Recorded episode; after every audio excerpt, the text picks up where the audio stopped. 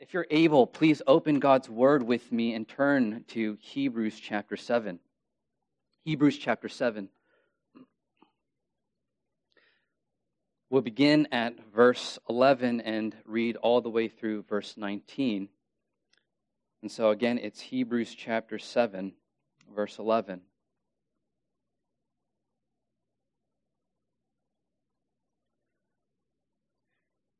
May the Lord implant his eternal word into your hearts. Hebrews 7:11. We read, Therefore, if perfection were through the Levitical priesthood, for under it the people received the law, what further need was there that another priest should rise according to the order of Melchizedek and not be called according to the order of Aaron? For the priesthood being changed of necessity, there is also a change of the law. For he of whom these things are spoken belongs to another tribe, from which no man has officiated at the altar. For it is evident that our Lord arose from Judah, of which tribe no, Moses spoke nothing concerning priesthood.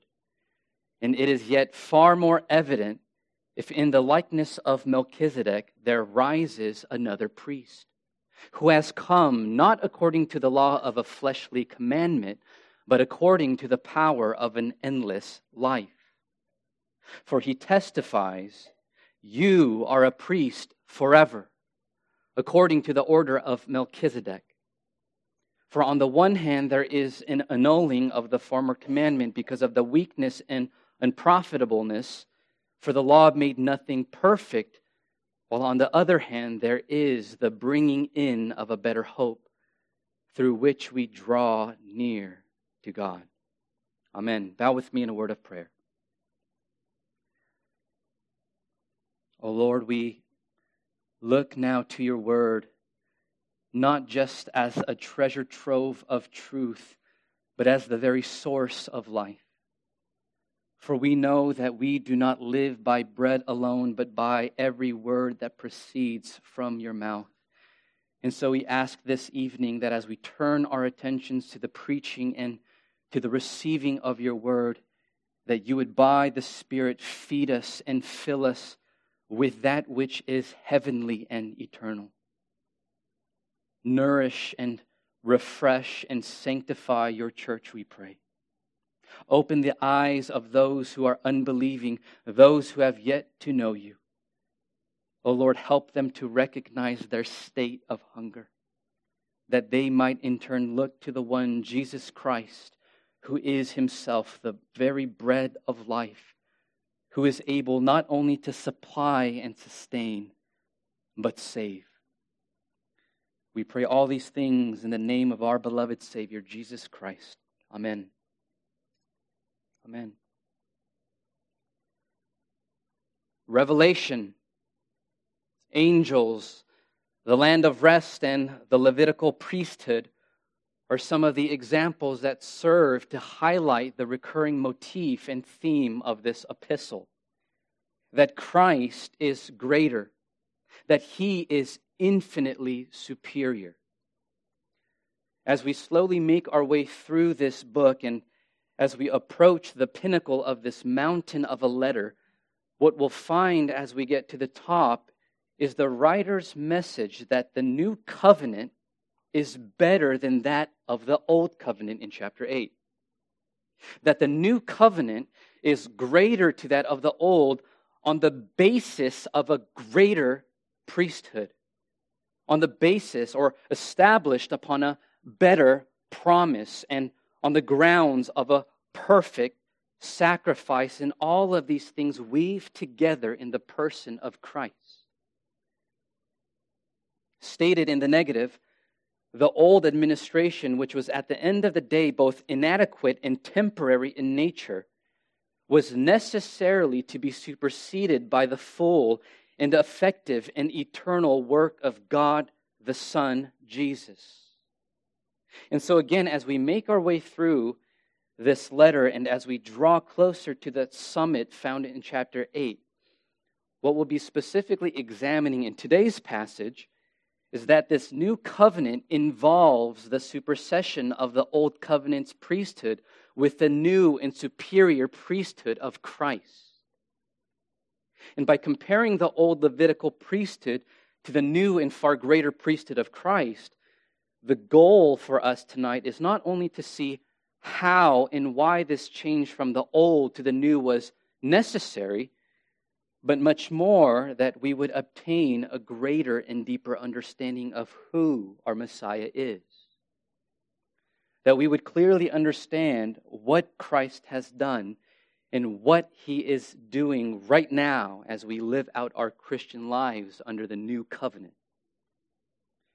Which is to say, by implication, that it's simply not enough for you to merely say with your mouth that you're a Christian and then move on with your life thinking that all is well and good because that's too easy. Anyone can do that. Anyone can say those words, I'm a Christian, and think that's it. I've seen it. And I'm sure you've seen it as well. And so the writer's objective for us and for you tonight is for you to not hang your eternal security by a thread made up of words, but that each and every Christian believer in here tonight to be established on something greater and on something more sure than just words. This to say that the writer's main concern for you tonight is for you to understand and know without a shadow of a doubt, to clearly see why and how you're a Christian. He wants for you to understand what Christ has done and what he is doing even right now, again, as you live out your Christian lives under this new covenant. To know how and what this new priesthood achieved for you in Christ Jesus is. Now, before I get too far ahead of myself, the writer accomplishes this very message, the one I just presented, the superiority of Christ's priesthood, by doing two things, by presenting two very simple points. He achieves this by first demonstrating that there was a need for a new and better priesthood, that the need for a new priesthood was to be expected and looked forward to. And second, that the need for a new and better priesthood had already been fulfilled in the person and work of Christ. And these two points will serve as our outline tonight. So, if I can simplify this for you note takers out there, if I can give you a, an abbreviated version of these two points, I would say point number one is the need expected, and point number two, the need fulfilled. Again, point number one is the need expected, which is verse 11 to 12. And point number two, the need fulfilled, verse 13 through 19. Now look down with me to verse 11 and let's read this again. We read, Therefore, if perfection were through the Levitical priesthood, for under it the people received the law, what further need was there that another priest should rise according to the order of Melchizedek. Now, what we find here in verse 11 is what grammarians refer to as the unreal condition. Meaning, we can read and understand this verse like this. We can read it like this Therefore, if perfection were through the Levitical priesthood, which it isn't, which could never be the case, but for the sake of argument, let's just say that it was, then what further need was there that another priest should arise? And the answer? There wouldn't. If the Levitical priesthood had accomplished the intended goal in bringing about perfection, then there would be no need for another priest. And the logic here is pretty simple and clear.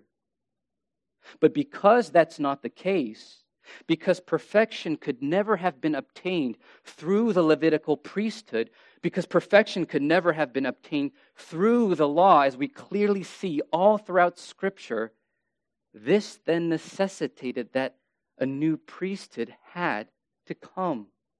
Follow? Now, what the what rather now what does the writer mean here by the word perfection because this word is something that kind of catches your attention when you read this word. What, what, what does the author mean by perfection here? And some of you might be thinking that he might be referring to perhaps a moral perfection or maybe a sinless perfection or perhaps a, a, a perfect righteousness. But rather, perfection here is not referring to a state of flawlessness, but rather the arrival at a desired end or the reaching of a specific goal. The word that's used here in the Greek for perfection, teleosis, is where we get our English word for teleology. Now, within the world of philosophy and ethics, teleology refers to that doctrine of design and purpose. The concept of teleology is the accomplishing of the very thing that you were designed to do or be. For example, it would be right for us to say that the teleology of humanity is the worship of God. We were created by God to worship God. And so when we worship God, we are at that very moment at the height of our humanity as we're fulfilling the very purpose that God's intended and created and designed us to carry out. Now, getting that, now shifting that over back to verse 11, perfection, or as some of your translations might have, completion, is referring to none other than salvation. In other words, the God ordained, the, the God designed goal for the priesthood was to bring about the full salvation to God's people with the complete forgiveness of sin. It was to bring about free access to God and total acceptance with God. But recognizing that there's a need for a new priesthood by necessity indicated that the old priesthood could not itself accomplish that very salvation to which it pointed to. And so, the very fact that there existed another priesthood that was to come, more specifically as proph- prophesied by David in Psalm 110, testifies that the old priesthood was not only imperfect, but that it was also temporary and transitory meaning that the Levitical priesthood, with all of its sacrifices and rituals, with all of its bells and smells, was never able to perfectly fulfill its intended purposes that it was designed to bring about. And so when the writer asks by writing, if perfection were through the Levitical priesthood, then why is there a need for another priest? He's proposing to his readers, specifically his Jewish readers, if the intended goal of full salvation, if it could have come through the Levitical priesthood, which again it couldn't have due to the sins of the priest and to the imperfections of the offerings that were made, then why in the world would the Bible talk about the need for another priest to arise according to the order of Melchizedek and not called according to the order of Aaron? And he's asking these very pointed question, or this very pointed question, because he wants for his readers, specifically again his Jewish readers, to think. Think about it. Consider this. Dwell on this. Now, there were some Jews back in antiquity, such as the Dead Sea sect, or some people would refer to them as the Qumran community or the Essenes, who believed that there had to be not one, but two Messiahs. The reason for why they believed that there had to be two Messiahs was because they saw in the Old Testament that there had to be a kingly Messiah from the line of David and a priestly Messiah from the line of Aaron. In studying their Old Testaments, and they were avid, avid students of Scripture, they deduced that there would come a Messiah who had to be a king and a separate Messiah who had to be a priest. Because in their own understanding of Scripture, they considered it a sheer impossibility for the coming Messiah to be one single person.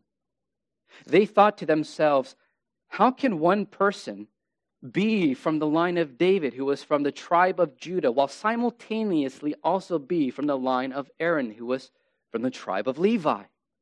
How can one person be a king while simultaneously function as a priest? And so they postulated that there had to be two messianic figures.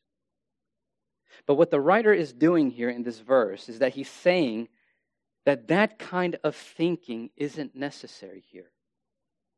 That that kind of thinking isn't necessary because there actually exists one messianic figure who meets and fulfills both of these requirements perfectly. There exists a king who has arisen not from the priesthood of Aaron, but has arisen, verse 11, if, if you look down again, according to the priesthood of Melchizedek. Now, if you can recall with me, Melchizedek, prior to the book of Hebrews, is only mentioned two times in the whole of Scripture. That's not a lot of times. It's only two more than me.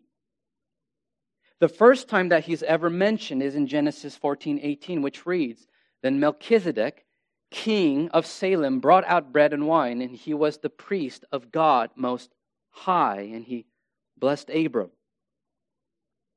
Abram, after coming back from a military conquest and defeating kings near Sodom, seemingly out of nowhere, we find Melchizedek enter into the picture of redemptive history. Now, within this scene in Genesis 14, we read that he blesses Abraham, to which Abram responds to him with tithes. He gives him offerings. And within this text, Genesis 14, the writer simply describes Melchizedek as the king of Salem, the priest of the God Most High. And just as sudden, suddenly he enters into the scene of history, he disappears again without a trace.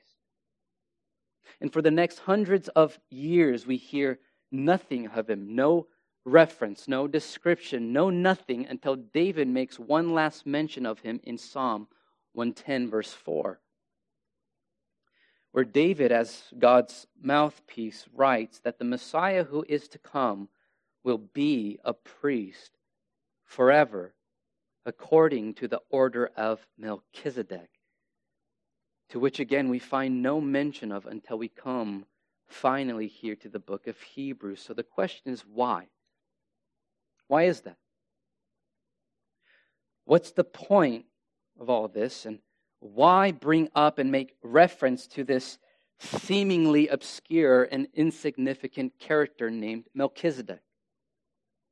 Perhaps the better question to ask is what's so special about Melchizedek that the writer of Hebrews felt the need to write him back into the history of redemption and then also to use him to demonstrate the necessity of the new priesthood? And I'll tell you the answer. Here's the reason it's because Melchizedek, who was the king of Salem, was also simultaneously the priest of God.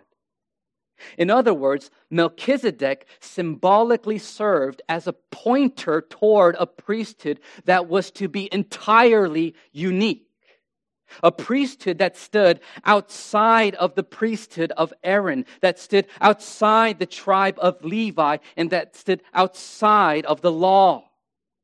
A priesthood that's categorically different as it stands in a league of its own. It's one that is of a wholly other nature. This to say that Melchizedek, who was both king and priest, served as a type of Christ, as a priestly king. That there exists an office of a royal priesthood, a dignified priesthood that's far greater than that of Aaron's. Which again is to say that not only is Jesus a high priest, but he's far much more than that. He's a kingly high priest that he's the long awaited Messiah who is both king and priest. And so, what the writer is saying here, again, especially to his Jewish audience, is there's no need to look back to the Levitical priesthood. There's no need to look for two messiahs. There's no need to go back to the Aaronic priest, but rather look to the Messiah, verse 11, who should rise according to the priesthood, not of Aaron, but of Melchizedek. More specifically, look to the one whose name is Jesus, the Son of God. To him who is both king and priest. Don't look back. Don't go back. Don't look to the Levitical priesthood for perfection nor for salvation, but look past it. Look over it. Look to the greater priesthood that's been promised by God and found in Christ. Verse 12, we read, For the priesthood being changed of necessity, there is also a change of the law. Because the law instituted the priesthood, for there to be any change in the priesthood naturally necessitated a change of the law. Now, again, this is pretty self explanatory. But as we consider this verse, what we do need to be very careful of here is on how we understand this verse. The change of the law that's mentioned of here in verse 12 does not mean in any way that the nature of the law has changed, as if the righteousness or justice or the holiness of God has somehow changed or shifted from the old to the new. Because, perhaps to your own surprise, because there exist people out there who actually take this verse out of context and morph it and shape it into becoming a kind of proof text to somehow claim that the God of the old covenant differs from the God of the new. That he who once uh, was the God of wrath has become and developed and evolved into the God of love in the new that God's morality has somehow shifted and changed from the Old Testament to the New Testament, from the Old Covenant to the New. And that thinking is absolutely wrong because we at this church confess Hebrews 13 8 that He is the same yesterday, today, and forever.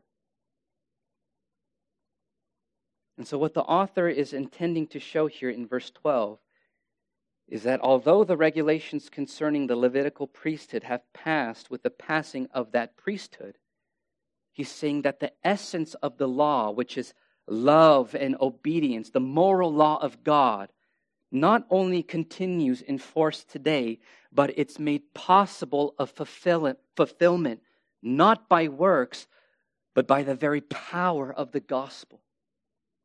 It's made possible by faith in Christ Jesus. Stated in another way, in the words of Philip Hughes, he writes this, and now get this, pay attention to this. He writes, For the Christian, in accordance with the promises of the new covenant, the law ceases to be an external instrument of condemnation, and it then becomes an internal principle of the will of God, which, through the gracious enabling of the Holy Spirit, reborn humanity delights to perform.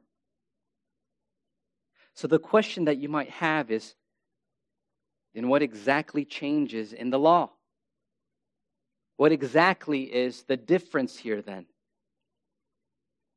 The difference is not in the essence of the law, it's not in the morality of the law, but what changes is, is its power of condemnation over those who are made free in Christ. Verse 13, we read For he of whom these things are spoken belongs to another tribe, from which no man has officiated at the altar. For it is evident that our Lord arose from Judah, of which tribe Moses spoke nothing concerning priesthood. Immediately following the writer's point on the need or on the necessity of a new priesthood due to the shortcomings of the old in accomplishing the salvation to which it pointed to. After establishing the expectation of a new priesthood, the writer shifts from the need expected over to the need fulfilled, which is the second point of tonight's message. We find here in verses 13 and 14, the writer clearly states and he makes very plain what is already publicly known, more specifically, that Jesus is from the tribe of Judah. Now, what we need to understand here is that for a Jew, especially for a Jew in this context, in the context of Hebrews, trying to find every reason to abandon the faith and return back to Judaism, the very fact that Jesus was from the tribe of Judah and not from Levi was no doubt a major point of concern. It bothered them. They would have thought to themselves, this Jesus cannot possibly be the Messiah. Because how can someone who's from the tribe of Judah even be considered to be a priest? That's not normal. How can Jesus possibly be the Messiah if he lacks the proper credentials on what I believe a Messiah should have? So they're asking, what am I to do here then, Mr. Writer of Hebrews? What am I supposed to believe here, God? And so the question that presents itself here is should Jesus have been born as a Levite?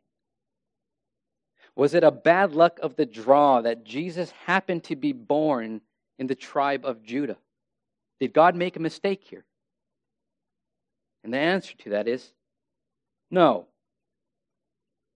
And the reason for why I say no, and the key to unpacking the reason for why I say no is found in the word arose. Arose. Or as some of your translations might have, think many of your translations has descended. Arose or descended in verse 14. And the word that's used here for arose or descended is a word that's often associated with messianic prophecies. And in many ways, this word reflects the, the same meaning that we find in Hebrews chapter 2:14, that Jesus partook of flesh and blood, referring to his incarnation. In other words, just as Jesus partook or he made the conscious and volitional choice to become incarnate. Just as he chose to, to take upon himself flesh and blood, he likewise willingly and consciously ordained it right and good to come from the tribe not of Levi, but of Judah. He arose from Judah not by mistake, but because the word of God is clear to tell us that the Messiah would come from the seed of David, Jeremiah 23 5. That the Messiah would come through the tribe of Judah, Genesis 49. All this to say that for Jesus to arise or descend from Judah was not by chance nor by mistake, but this was very deliberate. For Jesus to arise from Judah was not to his disadvantage, but rather to the very fulfillment of what God had promised in ushering in the Savior, the Messiah King. And so that clarifies and it checks off that box of a requirement of the Messiah being a king, the Messiah's kingship. But with that said, the Jewish audience who's taking that all of this in was probably now thinking, okay, I get that. I'll accept that. It's a very good answer. But what about his priesthood? I get the half of the king, but what about the other half of his priesthood? Again, if we look down at our text, the writer of Hebrews is very clear. He's not trying to trick anybody, nor is he trying to pull any strings. He's not trying to pull a fast one here. He's not even trying to hide or spare any detail regarding Jesus' credentials he writes that Jesus is from the tribe of Judah, verse 13, from which no man has officiated at the altar. In other words, he's also confessing and agreeing that Jesus comes from a line in which no priest has ever existed nor will ever produce. He's not shooting himself in the foot here. But in presenting this, the writer, by implication, is posing the question to his Jewish readers and perhaps even poking at them and even prodding them a little bit by asking them, Well, is this a problem for you that Jesus is from Judah? Is Jesus being from the tribe of Judah an issue for you? Would you consider his Judaic identity to be a blot on his messianic resume, to which the Jewish audience would have no doubt responded? They would have said, Duh! Of course it is.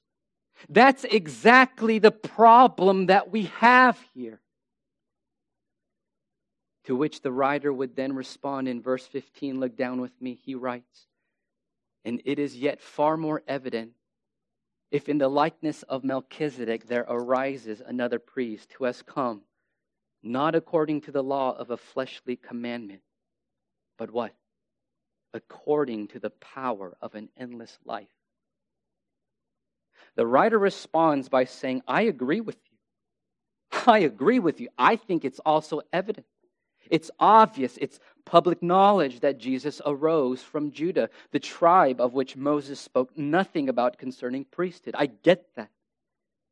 But it's for you to know that what's even more obvious, verse 15, what's even far more evident is that if there were to come another priest, more specifically, if there were to come a greater and superior priest, this priest must arise not according to the law of Moses, not according to a fleshly commandment or a physical or legal requirement that's already proved itself to be unable to obtain perfection, as we have already established. But this new priesthood must arise in the likeness of Melchizedek. This priesthood must arise according to the power of an endless and indestructible life. And the writer is submitting here that the priest has already risen in the likeness of Melchizedek. Another priesthood has already risen, not according to the law of Moses, but one that is according to the likeness of Melchizedek. And what the writer is trying to demonstrate here for his readers and for us by placing the greater to the lesser is that unlike the old priesthood that's dependent upon the one who is dependent upon one's ancestry or dependent upon whose father is, this new covenant, or rather, this new priesthood, is dependent upon something far greater. This new and far greater priesthood is one that is established according to the power of an indestructible life. Not, again, according to an ancestry, but according to God. This to say that when God instituted the priesthood back in Exodus and Leviticus, the purpose for Israel wasn't for them to simply look to the Levitical priesthood as their final hope. That's not the final thing. But rather, it was God's design for them to look past the inherently flawed priesthood and look forward to a far better and far superior priesthood that was to come. They were to recognize that the problem with the priesthood was the very same exact problem that they had when it came to the law, that there was just too much humanity in it, that it was plagued through and through with sin. And so, what the writer is saying here, that when the greater and far superior priest comes, which he has, that he must arise not in the likeness of Aaron, but of Melchizedek. Not according to the physical requirements of the law, but of what? According to the power of an endless life. And so, what's happening here? What exactly is the writer doing here?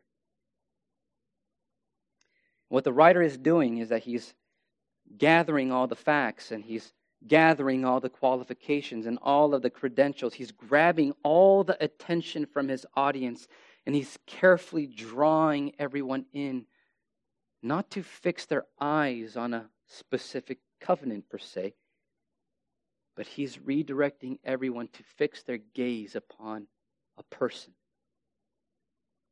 to fix their gaze upon one single messianic king priest, Christ Jesus, who is the Son of God.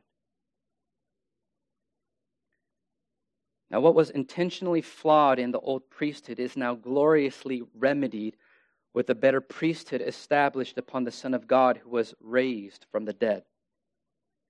While the old priesthood was founded upon the law and on ancestry, we find here that the greater priesthood, the priesthood of Christ, is established upon his own indestructible and eternal life. This to say, friends, that Jesus' priesthood is insoluble, indissoluble. It's endless. It's, it's forever. It stretches as far as east is from the west. His priesthood can never change nor ever be destroyed. It's here to stay. thus, verse 17, we read, For he testifies, You are a priest. For how long? Forever. You are priest forever, according to the order of Melchizedek. Now, as we study the priesthood of Jesus, as important as it is for us to recognize that Jesus' priesthood will never cease, it's all the more important for us to recognize the reason for why it will never cease. The quality or the eternal nature of Jesus' priesthood, the indestructibility of his priesthood, finds root in what he has accomplished in his death and resurrection. One commentator puts it best. He writes, He who died once for us now lives, never to die again. The crown has followed the cross, and it is this power of an indestructible life which now guarantees that he is indeed our priest forever. unbelieving friends who are here with us tonight, is this not a Savior who is worth trusting? Is this not a Messiah who is dependable? Is this not a King who is worth praising and giving your lives over unto?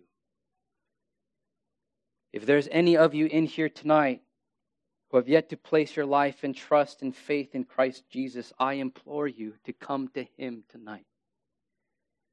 I plead with you to come to him who is both king and priest, to the one who is both reliable and dependable, not only in certain moments in life, not only for certain seasons in life, but forever, for eternity.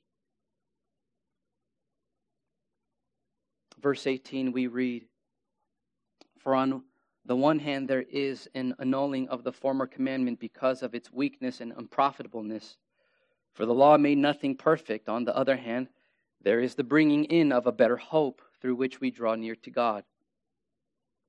We read here that the former commandment, or the old law and the old Levitical priesthood, has been annulled and set aside. And the writer provides for us two fundamental reasons as for why that is. He writes first, because of its weakness, and second, because of its unprofitableness or uselessness. And some of you might be thinking, well, that's pretty harsh to put it that way. But the reason for why the writer paints the old priesthood in such a negative light, and the reason for why he uses such strong language here, is not to say that the old covenant was wrong per se, but because the law could not bring about what it sought, what it was designed to bring about. Not because the law itself was somehow imperfect, as we confess that the law is holy, righteous, and good, Romans 7, but rather because the old priesthood who handled and administered the law were weak, fleshly, carnal, and mortal and sinful. The old priesthood failed and could have never accomplished what it was designed by God to do because sinful men were mediating on behalf of other sinful men, hence its weakness and uselessness. Hence, the reason for why the old priesthood demanded and necessitated and expected another greater and superior priesthood to come. You see that? So we find here that God took the old administration, the old priesthood, He grabbed it and He set it aside to usher in the new. To bring about verse 19, we read, a better hope. And the writer here, in one aspect, is pleading with his readers not to revert back into that old and imperfect system. He's warning his readers, his Jewish brothers and sisters, that if they still believe that they could attain perfection through the old law, through the old priesthood, then they're absolutely damned. That they're doomed and gone. That to revert back to the old law and priesthood would be to them, to do so would be to do that at, to their own detriment and to their own condemnation. He's saying, don't do that. Don't go back. Now, as we draw to the end of our time here together tonight, I understand that there's a lot of information here tonight. It's a lot of information. What I kept telling myself as I was driving here. It's a lot of information. But I also understand that with all this information, that there might be some of you in here who may be thinking, what does this have anything to do with me? What does all this talk about the old and new covenant, this old and new priesthood, how in the world does this help me? How is this relevant to me? What does any of this have to do with me today, right now, as I live my life? To which I would respond, Everything. Just because we live under the new covenant and just because we're not a part of that old Levitical priesthood does not mean that there aren't some of you in here right now still trying to cling onto that old covenant, as it were. Still trying to will your way into perfection. Does this describe some of you? Trying to claw your way into heaven, trying to earn salvation by your own merits and self righteousness, thinking to yourself, just tell me what to do. Just tell me what to think. Just tell me what to say, and I'll do it. I'll do that. I'll do whatever I need to do to save myself. There are some of you in here who think that. All the while, God's simple message for you, brothers and sisters, here tonight is not for you to be better or to do more, but for you to simply look to the better hope, look to the better covenant, look to the better promises and the better priesthood of God, look to the better hope that's manifested in the gospel of Christ, in the person and work of Jesus Himself. Beloved, the old has been set aside and the better hope has been brought in. Praise the Lord. And I'll end with this. Notice at the end of verse 19. I want you to notice what a great privilege we have and what kind of access we gain and what kind of access we're given through this better hope. We read that it's through this better hope through which we draw near to God. Brothers and sisters, oh, what a hope this is, is it not? What great news and security we have in the one who is our Savior, in the one who is our Messiah, our superior King Priest, Jesus. Praise be to God, brothers and sisters. Bow with me in a word of prayer. Our Heavenly Father, we confess that in our own sinfulness we have destroyed and have often degraded ourselves by neglecting Him who has brought upon us a better hope through which we draw near to you. O oh Lord, we pray that by the Spirit you would forever remind us that if we're to ever be saved, that it will never be by any effort that we can offer or do, but solely by the undeserved goodness, the abundant mercy, and the exceeding riches of grace found in your Son. O Lord, remind us that if we're ever to be saved, that it would never be by our own merits, nor by somehow accomplishing salvation, which can never be done by ourselves, but that we would simply look, that we would simply look to Him who is our King Priest. We pray these things in the name of God the Son, by the power of God the Spirit, and to the glory of God the Father. Amen.